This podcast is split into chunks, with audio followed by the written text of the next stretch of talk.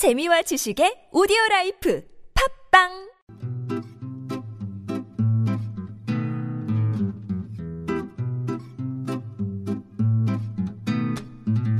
TBS 아나운서 팀과 한국어 천재가 함께하는 쉬운 말 바꾸기 운동.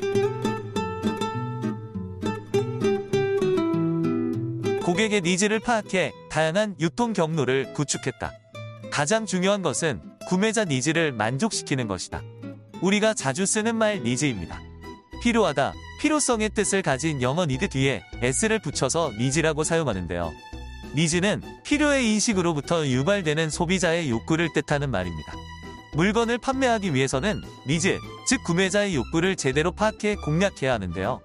니즈 대신 수요나 바람, 요구 등으로 순화해 사용해도 괜찮지 않을까요?